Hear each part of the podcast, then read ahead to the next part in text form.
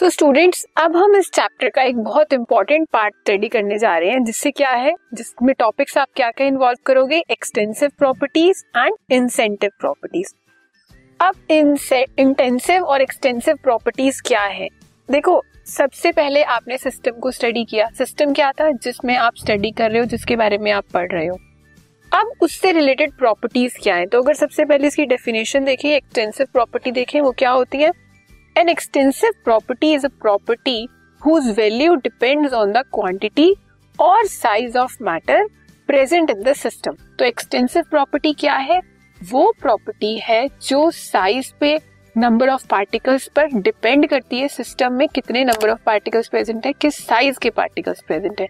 वो प्रॉपर्टीज़ कौन सी होती है? हमारी एक्सटेंसिव प्रॉपर्टी और इंटेंसिव प्रॉपर्टी कौन सी होती है? Intensive properties do not depend upon the size of matter और quantity of matter present in the system वो मैटर पे डिपेंड नहीं करती मैटर का साइज़ कितना है मैटर के पार्टिकल्स कितने हैं। एक बहुत सिंपल सा एग्जांपल देखते हैं। ये आपने एक कंटेनर लिया, ठीक है? इस कंटेनर में आपने कोई भी लिक्विड फिल किया सपोज़ आपने वाटर फिल किया इस कंटेनर में। अब आपने क्या किया? इसे हीट किया, ठीक है? इसे हीट किया आपने 100 डिग्री सेल्सियस मतलब बॉईल किया। तो आप क्या ये बता सकते हो कि जो पार्टिकल यहाँ प्रेजेंट है, जो पार्टिकल यहाँ प्रेजेंट है और जो पार्टिकल यहाँ प्रेजेंट है, सबका टेम्परेचर कैसा होगा? सेम होगा। अगर आप इसे अलग भी कर दो सपोज़ आपने इस कंटेनर को हाफ़ में डिवाइड कर दिया तो अभी भी उन पार्टिकल्स का टेम्परेचर 100 डिग्री सेल्सियस ही रहेगा। तो जो प्रॉपर्टीज़ या जो ऐसी चीज़ें होती हैं, जो स्टेट फ़ंक्शंस ऐसे हैं जिन्हें अगर आप बाइफोगेट भी कर दो, तब भी उनकी प्रॉपर्टी सेम रहे। वाटर का टेम्परेचर है वाटर का टेम्परेचर यहाँ भी हंड्रेड डिग्री सेल्सियस है, वहाँ भी हंड्रेड डिग्री सेल्सियस है। उसमें कोई चेंज नहीं आएगा तो ऐसी प्रॉपर्टीज़ को क्या बोलते हैं हम? इंटेंसिव प्रॉपर्टीज़ अब अगर आप इस पेन को सपोज़ आपने एग्ज़ाम्पल लिया, ये पेन है आपके पास, आप, पहले आप इस पेन का मास कितना है? हंड्रेड ग्राम ठीक है? आपने इसे वी किया, इसका ग्राम हंड्रेड ग्राम मास है।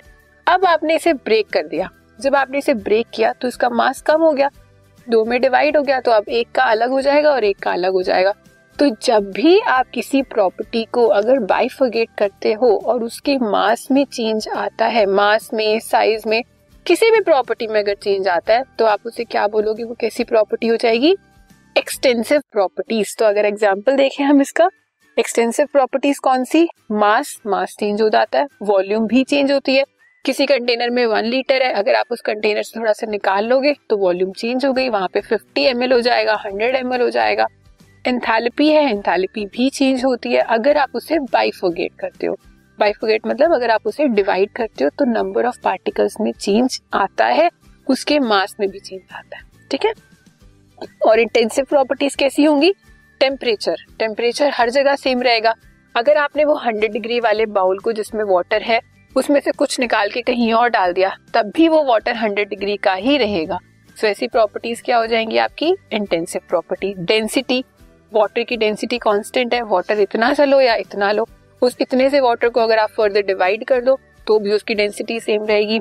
प्रेशर प्रेशर भी सेम रहेगा। हमारा एटमोस्फेरिक प्रेशर हम देखते हैं ना, जो यहाँ है, वही दूसरे रूम में। ऐसा तो नहीं कि एक रूम में प्रेशर डिफरेंट है, दूसरे रूम में प्रेशर डिफरेंट है।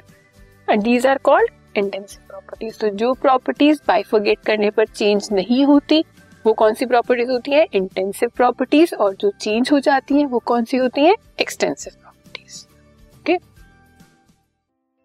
this podcast is brought you by Hubhopper Shiksha Abhiyan अगर आपको ये पॉडकास्ट पसंद आया तो प्लीज़ लाइक शेयर और सब्सक्राइब करें और वीडियो क्लासेस के लिए शिक्षा अभियान के यूट्यूब चैनल पर जाएँ।